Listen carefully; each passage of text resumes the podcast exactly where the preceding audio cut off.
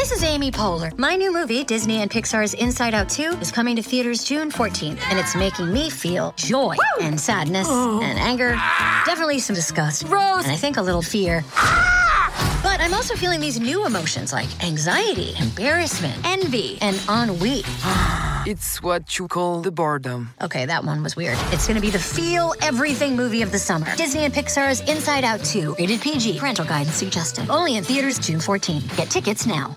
Ladies and gentlemen, here she is, Cindy Crawford. Thank you. So, Andrea, when you think of Hollywood couples of the 90s, who do you think of? Hmm, Brad Pitt and Gwyneth Paltrow. Duh. Johnny Depp and Kate Moss. Oh, and Cindy Crawford and Richard Gere. You know, the cover of People magazine. Look at this right here, the sexiest couple alive.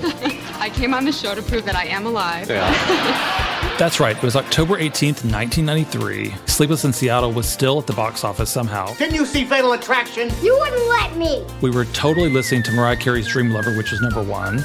And Cindy Crawford and Richard Gere were on the cover of People magazine as our sexiest couple alive. So today on People in the 90s, we're talking about celebrity couples. Yes, it's a special themed episode. Ooh, exciting. We'll get to hear from Elizabeth Hurley. Yes, I'm still extremely good friends with Hugh. You know, we went through so much together. She and Hugh Grant, of course, were a couple we loved. She safety pinned herself into our minds in that dress, Jason. Good use of safety pin, Andrea. No, I know. Thank you. Anyway, I'm Jason Sheeler, Deputy West Coast Editor at People Magazine. And I'm Andrea Lavinthal, Style and Beauty Director at People Magazine. And this is People in the 90s, where each week we dive deep into an issue of People Magazine from the best era ever.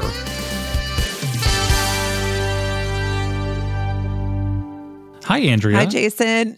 You put on makeup. I put on makeup because I have to record something on video right after this. It's I like it. It's, it's jarring. It's, it's a little. It's. A, I'm not going to lie to you. It's jarring. I feel like you're doing a power move. Yeah, I am. You're wearing a leather jacket, so. I see your leather jacket and raise you mascara, Jason. It's a quilted leather jacket. All right, this is our very first episode of People in the 90s. And Andrea, this is kind of surreal. As you know, we selfishly created this podcast purely as an excuse for the two of us to talk about the 90s for half an hour or so every week. But we are certainly banking on the fact that all of you listening are just as obsessed as we are. That's right. So we are talking about our sexiest couple alive issue, October 18th, 1993. Do you remember where you were that week? I have to know. Um, I was probably trying to learn the moves to If by Janet Jackson from the video in my bedroom in New Jersey, where I grew up. So very 90s cliche, you know? The things I do to you. Yeah. I was I was an exchange student in Germany. Oh, sure. That week, I remember distinctly because my my birth my birthday is October 9th. So that week in October, my host sister Uli was playing me Nirvana's All Apology on her accordion. Wow, on her accordion. on her accordion. All apologies on an accordion. If you just just picture that. I can't. I can't.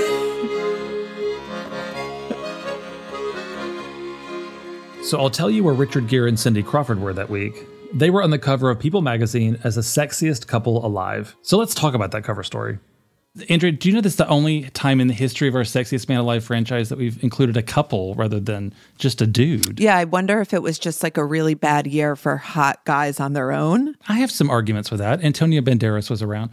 But, you know, we've always loved our Hollywood couples. We've always loved them because we're supposed to. I mean, if you think about it, we've always shipped. We've always shipped our stars, to borrow the phrase. And what's a fun fact about shipping is that actually started in the 1990s with Mulder and Scully from X No way. What do you mean? That's where the idea of shipping, where w- wanting two people to come together so intensely, that actually comes from the X Files and the rabid fan base for Mulder and Scully. Like, oh, that is fascinating. I always just assumed it came from some millennial or something. I didn't realize it's our gen.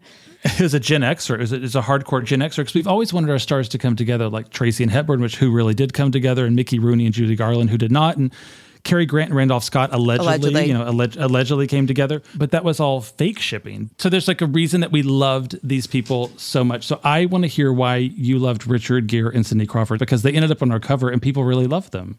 I just feel like as a young girl growing up in New Jersey with brown hair, I related a lot to Cindy Crawford. I took school very seriously, like she did. I did not have a mole, but sometimes I took a brown eyeliner and drew it on my face. Okay, so you did not stop. Um, I may have. And fun fact my hair at my bat mitzvah was inspired by Cindy Crawford. Like she was our American supermodel. Mm. She was the gal next door that no one actually lived next door to. So for her to fall in love with a dashing older movie star, it was just like a fairy tale, a modern fairy tale. I wonder, like, what I find fascinating about how they got together. I mean, there was a significant age difference, but what they meant to us in 1993, because she was the supermodel next door, and he was always kind of like somehow, even when he was in the 80s, he was still like an accessible older boyfriend, and right, right, like like the, the age difference was so great if you really think about it, but they looked completely natural together. And I have a theory. What is it? That Pretty Woman set that in motion yes. because there is like you know if in terms of archetypes there's a Julia Roberts Cindy Crawford like intersection mm-hmm. there. there there is like a Venn diagram in the makings there sure sure in terms of like how they were and so I think that we were completely ready for him to be a Cindy Crawford because Julia Roberts had laid the groundwork for it just three years before in Pretty Woman. I think you're right. She is like the freshman girl who's really hot and he's the senior with a heart of gold. And they get together and it's scandalous, but everyone loves them because it's such a romance, such a fairy tale. And of course, she goes on to become homecoming queen, which has never happened in the history of the whole high school. Did a freshman get to, but you know, she did, and he did that for her. So I'm sorry if I got off topic, but you asked me what they meant to me, and that's what they meant to me. Well, I've just let's go back to really who they were at the time. Like he had done American Gigolo, he'd done Pretty Woman, and he was he was a huge star. He was a little bit on a on a downswing, like Pretty Woman. He hadn't done much since then. He was at the time making a movie with Jodie Foster, but she would had already been on 300 magazine covers by the time that they were on the cover People magazine. She already this is like perhaps her 301st magazine cover for her career, so she was already huge. huge. Pepsi. She had like done George Michael's Freedom video. I mean, that was just like that was the supermodel moment. Apex. And it's interesting that these incredibly like you know totally hot people came together as the sexiest couple and it is like a tale as old as time. Song as old as rhyme. But they were they, they were just complete it was a completely fascinating moment in American pop culture because there was like this relaxed nature to celebrity couples in the 90s. However, we also had some mystery around them. The only things we knew were what the media put out. There was no Instagram for them. They didn't have, you know, pictures of them sitting on their couch doing the things we do. So everything seemed very glamorous and mysterious. So unless you were reading People magazine, you didn't really know what was up with them. You know, he cooked her trout at her childhood home in DeKalb. we would never know such things if you didn't read them in People magazine magazine humanize them. It did humanize them. And that's, I've spent an inordinate amount of time thinking about why couples in the 90s like what what made them different like what you know after after the 80s and before the aughts. And the only thing i can come up with is that the 90s were a period of like intense optimism you know post cold war pre social media like the birth of the internet. And there was like a relaxed joy. Like you get to the point to where both of them were the subject at the time of gay rumors. I totally had forgotten about that. There are gay rumors about Cindy Crawford and there are gay rumors about Richard Gere. And what I find totally ahead of their time mm-hmm. is that they were so unbothered by rumors of them being gay, which is normal today. It's like, hey, what's wrong with it? Right. Right. Like, like the, how Nick Jonas like treated the gay rumors about him, but they weren't shocked, they weren't outraged, they didn't go to any links to defend them. They were just like, no, like what's the big deal? Yeah, which I found you know really refreshing. And if you think about 1993, that was not the case for a lot of people. Yeah, everything about this article is very um, delicious, if you will. Like the way we talk about them, the way we describe their relationship, it's so juicy. You know, didn't you think like I'm just going to read the beginning because I just I love it. They perform their parts perfectly. Beautiful people living the glamorous life. She, of course, is the supermodel with the tousled hair, the clothing snugly clinging to voluptuous curves. Uh, he is the superstar with the nonchalant stubble and the shy, beguiling smile. Could there be a more public pair than Cindy Crawford and Richard Gere? In some ways, no. And yet, while smiling for the cameras and navigating oceans of fans, these two enjoy a quiet conspiracy.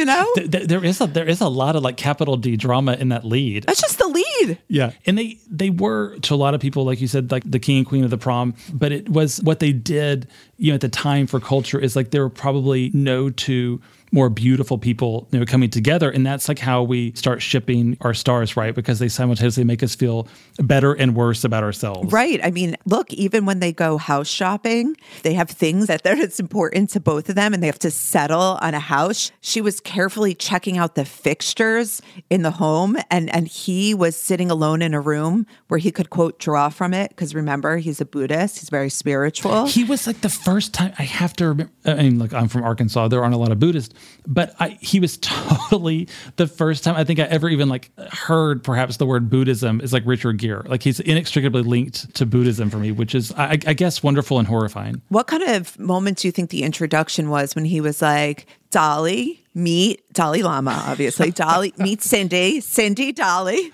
I thought you meant Dolly Parton. Well, obviously, but like that's our Dolly, but his Dolly. And she was like, nice to meet you.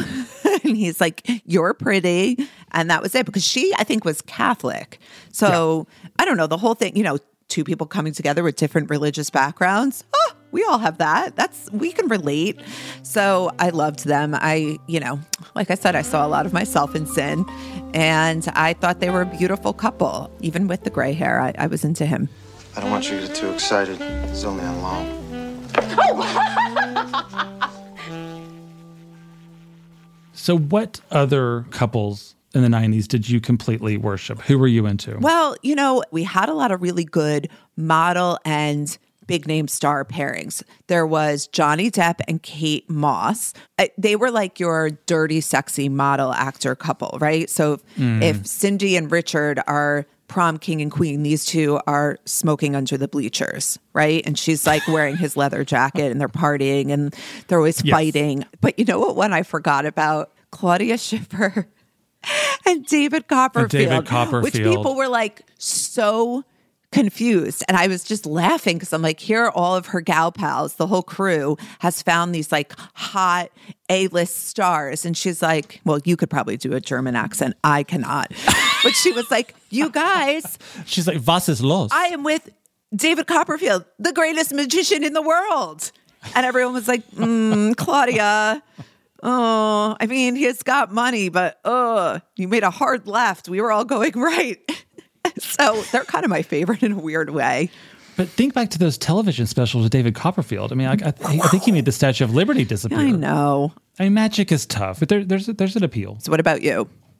Will Smith and Jada Pinkett because I was a huge Fresh Prince fan. Mm. Like so into them. Like when when they got together, I did like my Reese and Ryan. Yes, yes. Reese Witherspoon and Ryan Phillippe. And then we can't. I mean, we we can't get out of this without talking about Brad and Gwyn. Oh. And then of course Brad and Jen. Yeah, he really. I don't want to say been with everyone, but he's been with the best, the best of the best gals. Brad and Gwyneth were so so overused to say iconic, but they were iconic. First of all, what is cooler than having matching highlights and and making it look cool? Like when they had the same haircut and highlights when they stepped out like that, all I wanted was a boyfriend with the same hair as me. And fun fact, by the end of high school, I had one. He had he had shoulder length brown hair too, and we looked like brother and sister, which is weird. But if Brad and Gwyneth could do it, so could I. Uh, Wait, hold up, Andrea. Is that a pager going off? It has to be. Uh, hey guys. Well, oh, hi, producer Chris. What's up? Uh, it is a pager going off. It's the people in the 90s pager, and it's actually Gwyneth Paltrow. Gwyneth Paltrow. Yeah. She's going to tell us which red carpet look completely defined the 90s for her.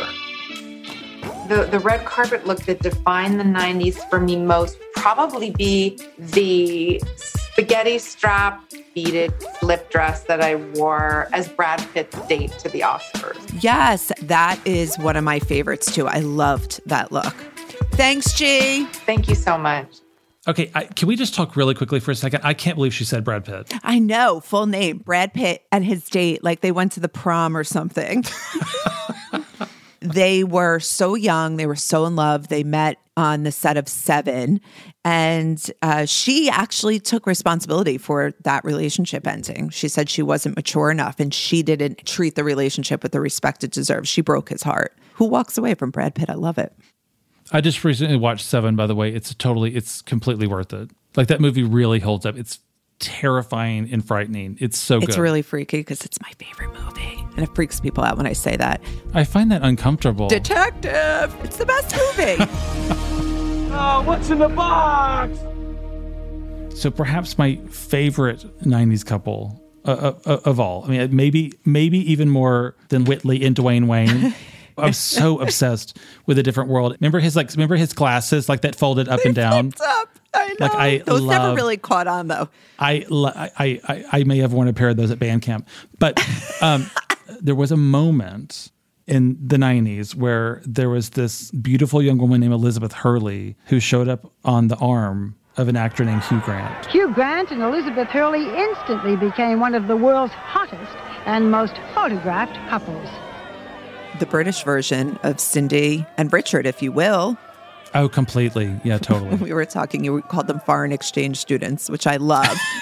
they were like our, they were hot foreign exchange students who were like you were just like you know beguiling and curiously like you know advanced. You know anyone in Arkansas we'd say oh they're from out of state because that meant they're like they're better than us and they're totally like they're totally from out of state. Um, well, sometimes those foreign exchange students could be like soup's weird and nobody talked to them, but these two we were we were fascinated with. But we all know where it all started. I mean.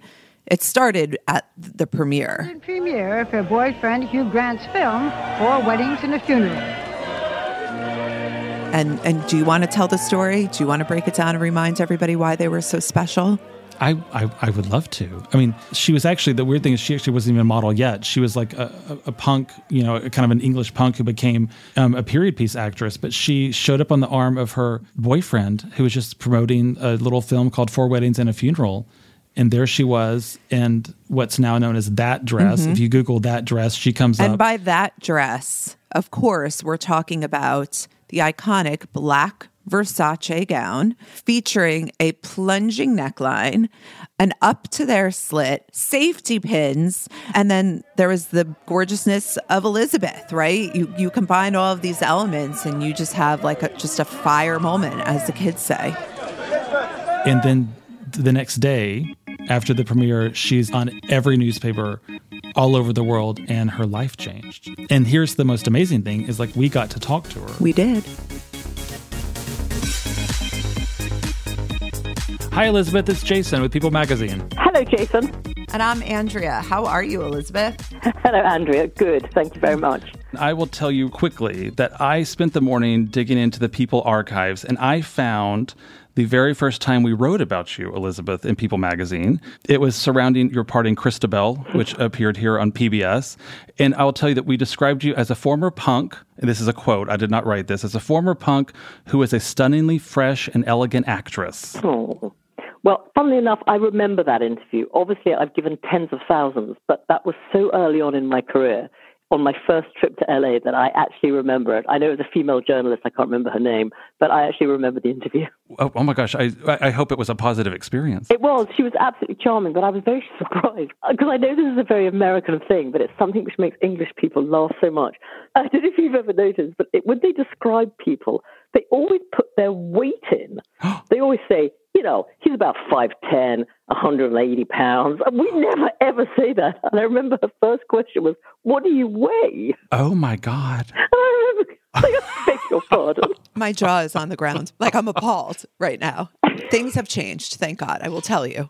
As an American woman, I would be like, interview over. yeah, no, no, I didn't mind at all. It just made me laugh. Well, you're a good sport. Okay, so, you know, we have to ask you about the dress. Sure. And that day that everything changed, March 9th, 1994, set the scene for us because basically it's like you're borrowing a dress for a premiere with your boyfriend. And then the next day you wake up and you're like the most famous woman in the world. So take us back. Tell us about that moment going to the premiere and the day after. Well, it was very strange because nobody really had stylists then. I'm not even sure they existed. And I'd never borrowed anything at all, but you know, there's a bit of buzz about my then boyfriend Hugh's new movie. And on the day, I realized I didn't have anything to wear if we were going to be photographed. And I had one friend who worked in fashion. And she said, Oh, I, I think I've got the number of a press office. So to cut a long story short, I went by underground, by tube, to their office in Soho, and they, they said, We've only got one dress. And they gave it to me in a little plastic bag, not hung up of steam, it was just in a white plastic bag.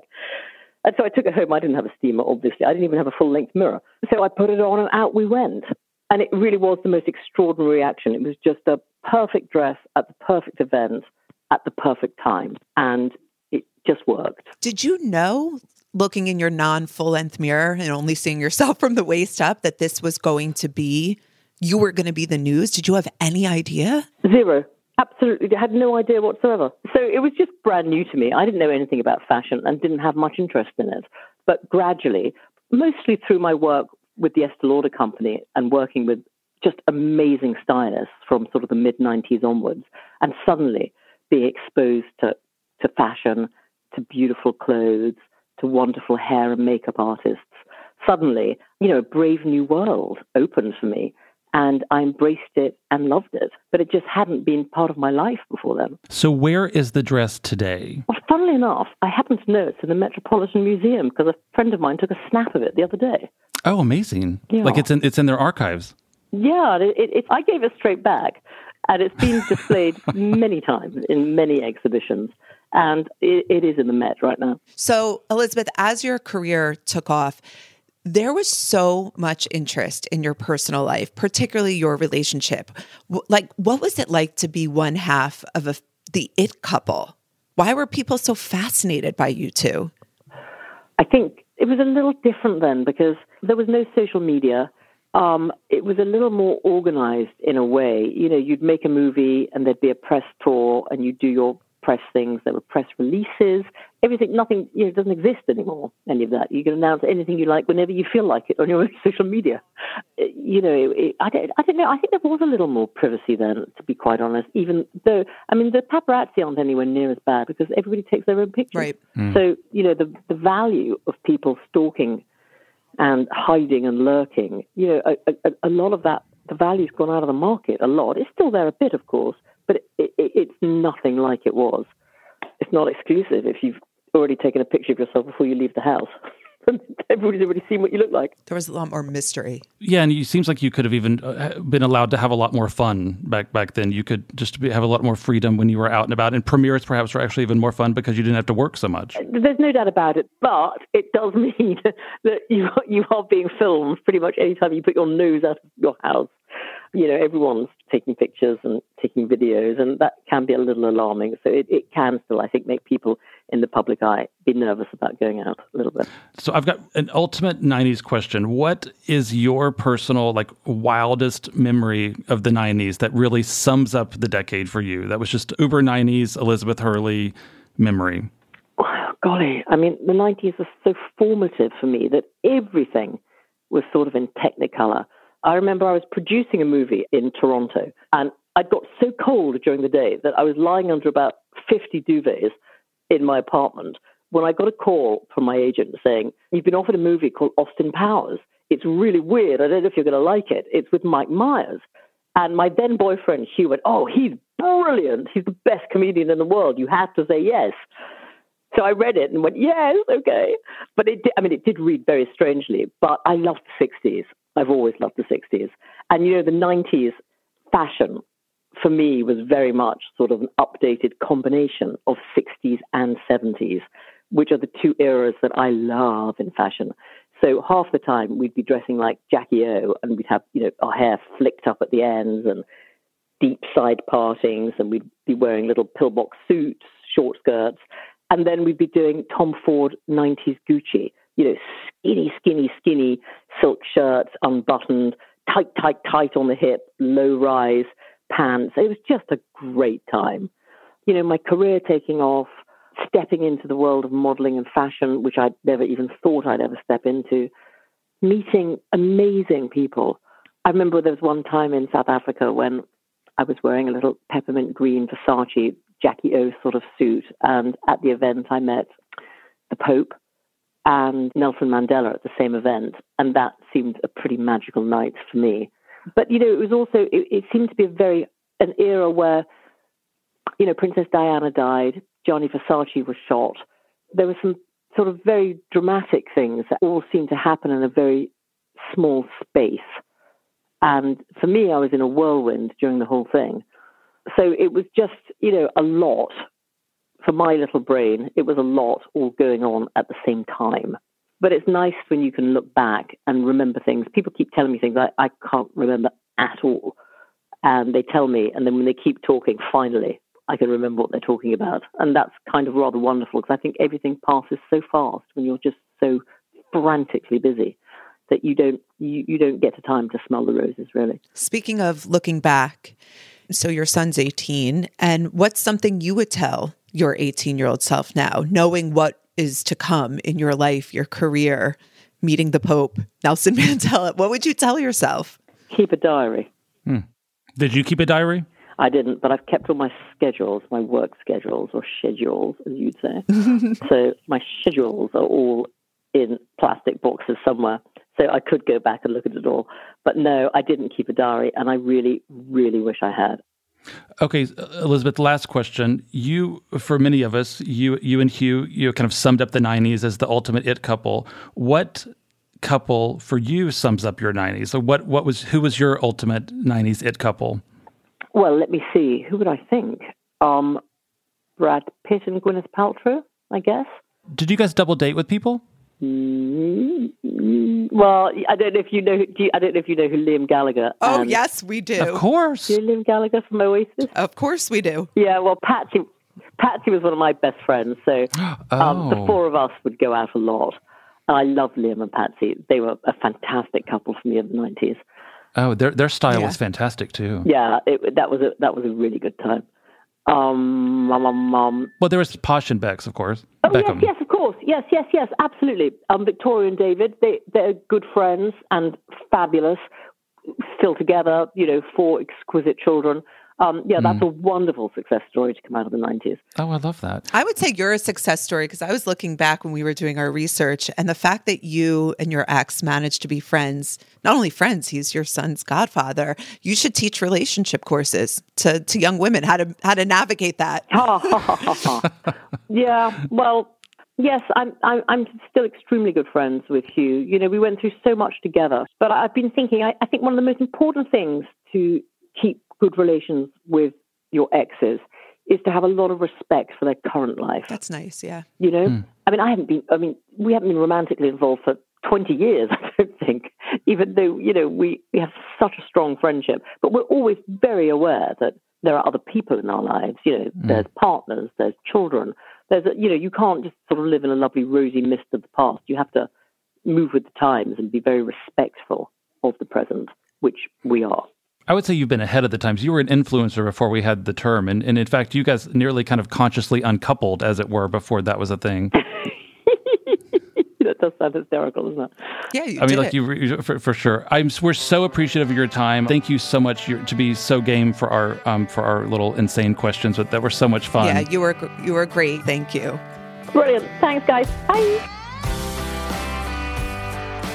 And there you have it. Elizabeth Hurley. Do you think we can call her Liz? After that? Of course. Yeah, of course. Yeah, we're going to do it. You know what's so interesting, Jason, is that I've actually had the opportunity to speak to Liz about her work as the global ambassador for the Estee Lauder Company's breast cancer campaign, which she's been doing for over 25 years. But this is the first time I've heard about her meeting the Pope and Nelson Mandela in a mint green Versace dress. And I just have to say, I mean, y'all couldn't see her, but she looks amazing. So I'll be buying some Estee Lauder Advanced Night Repair immediately.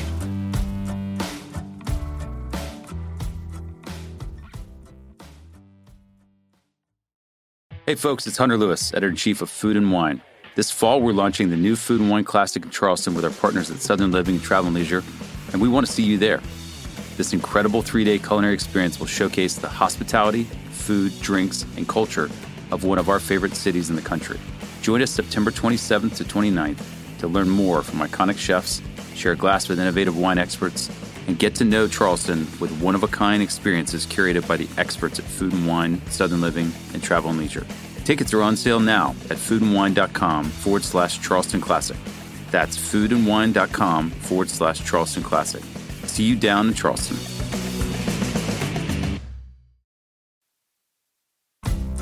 Okay, but Jason, I am not done talking about this 1993 Sexiest Couple Alive issue because if you turn to page 128, there is a piece about the opening of the new Planet Hollywood in DC. And that reminded me of the trend of these 90s power couples going into the restaurant business together. Well, it's like it was actually this you just got to see a little bit like totally behind the curtain, like the fact that some of your favorite stars that you totally ship, that you totally love, that you totally were just obsessed with actually had not only personal relationships, like they weren't just like, you know, getting coffee in Brentwood, they were going into business together. So you had like Arnold Schwarzenegger, Maria Shriver, you had Bruce Willis and Demi Moore. You can just picture them all at someone's house having like biscotti and cappuccino, being like, okay, guys, here's the idea. We're going to go into business. We're going to have the best grilled chicken Caesar salad in town. And then we're going to franchise the F out of it and never have to be involved. And they're going to open eventually in Dubai. And, you know, we can swap who has to go to the openings, but it'll be fun and it'll make us a lot of money. And they all put their hands in. they did one, two, three, money. I, I love the dedication with which you walked through that entire scenario um, down to the hands. But no, but in like in like cut to us standing in line to pay you know twenty four dollars for a hamburger and a milkshake to eat next to Schwarzenegger's like sweaty leather jacket from Total Recall. So basically, the first Planet Hollywood opened in late 1991 in New York City, and what's so funny, Jason, is like as it grew, it eventually had 87 locations, by the way, worldwide. Wait, what? I feel like at one point they were like, can we get a sock Arnold? like, do you have like a a sock I mean, you from had Terminator? to have run out. Of, I, mean, I I never thought that like is that actually like Terminator, you know, actual clothing next to me? Like, I mean, I always was like, who's who's fact checking this? Who's fact checking? Uh, hey guys, hey, this is this is Chris. Hi, producer Chris. What do you need? What do you have? What what is so urgent, Chris? I have a, a source that I will not name. He used to be a prop designer here in LA, where I live. And he revealed to me that when he was a prop designer in the 90s, he may or may not have created props for the Planet Hollywood restaurant. I knew it. I knew that that sweaty leather jacket was fake. Breaking news. My dreams are shattered. You, you, you heard it here first. We have we have breaking news 30 years later. Wow. But you felt so Hollywood adjacent, literally, right? For sure. And then what spun off of that was like the Models Cafe. I cannot believe uh, you might be the only person on earth who remembers that other than me. Because remember the joke, all of the late night TV hosts, their joke was like, what are they going to serve? Like iceberg lettuce, coffee, and like cigarettes. That was really the best, worst idea ever, ever, ever. What was it called? Planet Fashion? What was what was it? It was Fashion Cafe. Oh, okay. I stand corrected.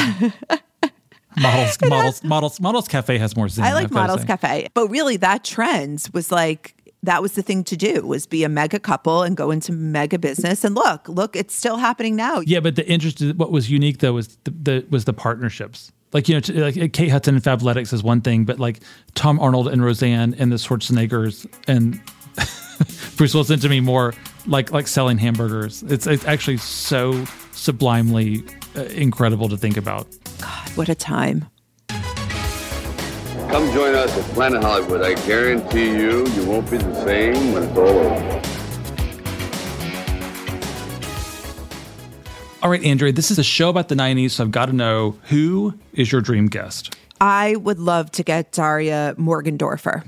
Wait, the cartoon? Well, she's a woman to me, but yes, I suppose the animated okay. the animated personality. Okay, that's fair. That's fair. I'm into that. What about you? Um, I have to uh, admit something, and so this is true confessions time. I feel like I need to go in the real world confessions. What was that called? The confessions room? The confessional booth? The confessional booth. There we go. Here in the confessional booth, I will confess I'm hoping to get Fabio. No way. I can't believe it's not Butter Fabio. He had a cover of People magazine in the 90s, and he defined the hunkdom and babedom and men with long hair, like Leontine looks. And I think he would be the ideal guest for people in the 90s. So you're gonna you're gonna go for him. You're gonna bring him to us. I'm not, this is not a bit. I'm not making this up. We are going to go after Fabio hard. All right, go get him, Jason. Go get him and bring him to us.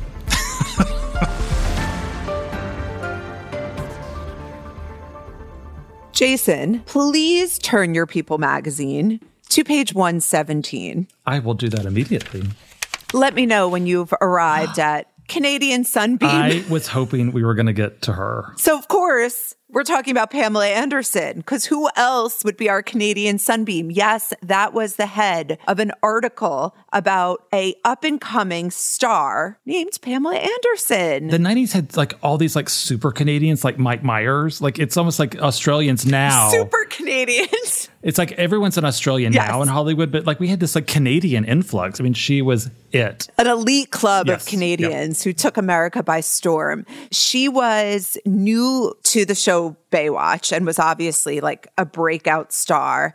And when you read this article, it's made very clear that everyone's obsessed with Pam Anderson, hence Canadian Sunbeam. We were too. So she was on Home Improvement. Uh, well, yes, she was the tool girl. Putting complete and total insulting objectification aside, like Lisa the Tool Girl. How awkward is that notion today? But she was. She was Lisa the Tool Girl, whose sole job on Home Improvement, which was a mega, mega, mega hit, was to introduce Tim Allen on his show within the show, Tool Time. And then she got promoted to full time red bathing suit wearer, Baywatch lifeguard, yep. right? So I don't know. I think it was a promotion because she got to save lives um, and she wasn't just handing tools but she did have to wear a bathing suit the whole time. So we just have to do a little reading because this is one of the funniest articles we had in the issue, maybe of all time in People.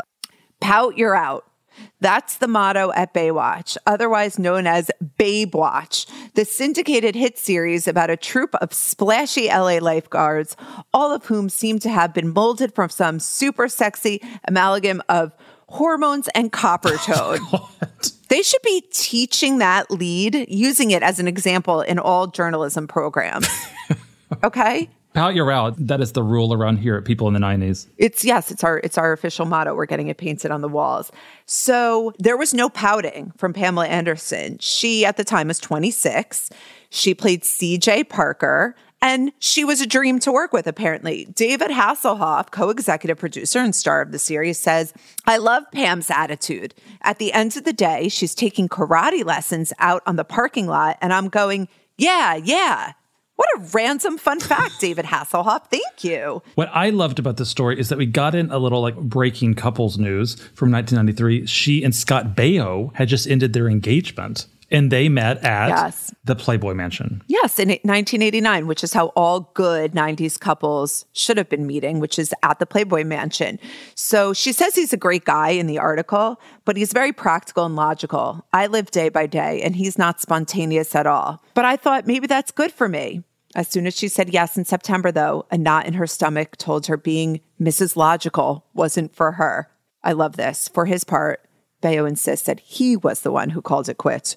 I mean, okay, yeah, sure, sure, sure. That's that's just fine. And then we can't get out of talking about Pam Anderson without you mentioned she did go on to date and marry. Am I correct? Does, does she and Tommy Lee get married? Of course they did. and they then, did. Of course, there was the matter of the sex tape, which we'll not be discussing in any detail. No, but I liked the way we ended this because it just goes to show that Pamela Anderson knew exactly what she was doing. Hence why we're still talking about her today. I love the dumb blonde image, she says. Then I have nothing to live up to. I can only surprise people. And what's really cool about this is that this was our sexiest couple, a live issue. We've been talking about couples this entire time, but really, like Pam Anderson was just the sexiest person, period, of the 1990s. Period. Pamela Anderson, everyone. All right, Andrew, one last thing. Do you know what was so 90s? The term model turned actress. MTAs. Yeah, there was Rebecca Romijn, Cameron Diaz, Elle Macpherson, and Milla Jovovich. They were all MTAs in the 90s. And 1995, the movie Fair Game, starring Billy Baldwin, co starred our favorite MTA, Cindy Crawford. Oh my God, that movie.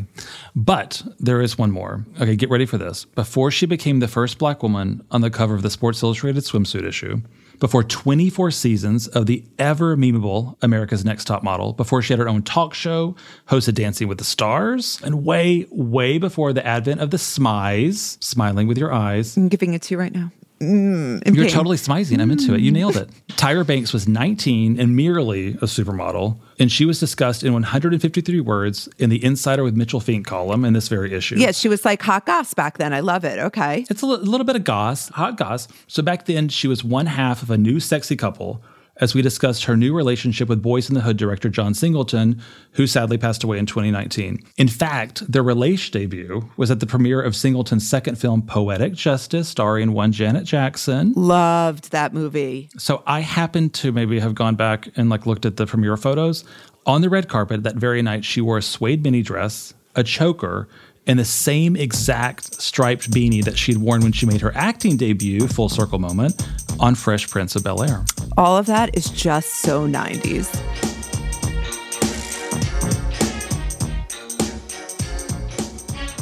Well, there you have it Power Couples of the 90s. And thanks again to Elizabeth Hurley for sure for being so game to be our guest today. People in the 90s is hosted by me, Jason Sheeler, and Andrea Lavinthal. It's produced by Jason Sheeler and Chris Jacobs, executive produced by Kim Ritberg and David Flumenbaum, edited by Chris Jacobs, mastered by Erica Wong, and with production support by Persia Verlin, Matt Sav, and Rachel King at Pod People. I'm Andrea Lavinthal. Thanks so much for listening. And I'm Jason Sheeler.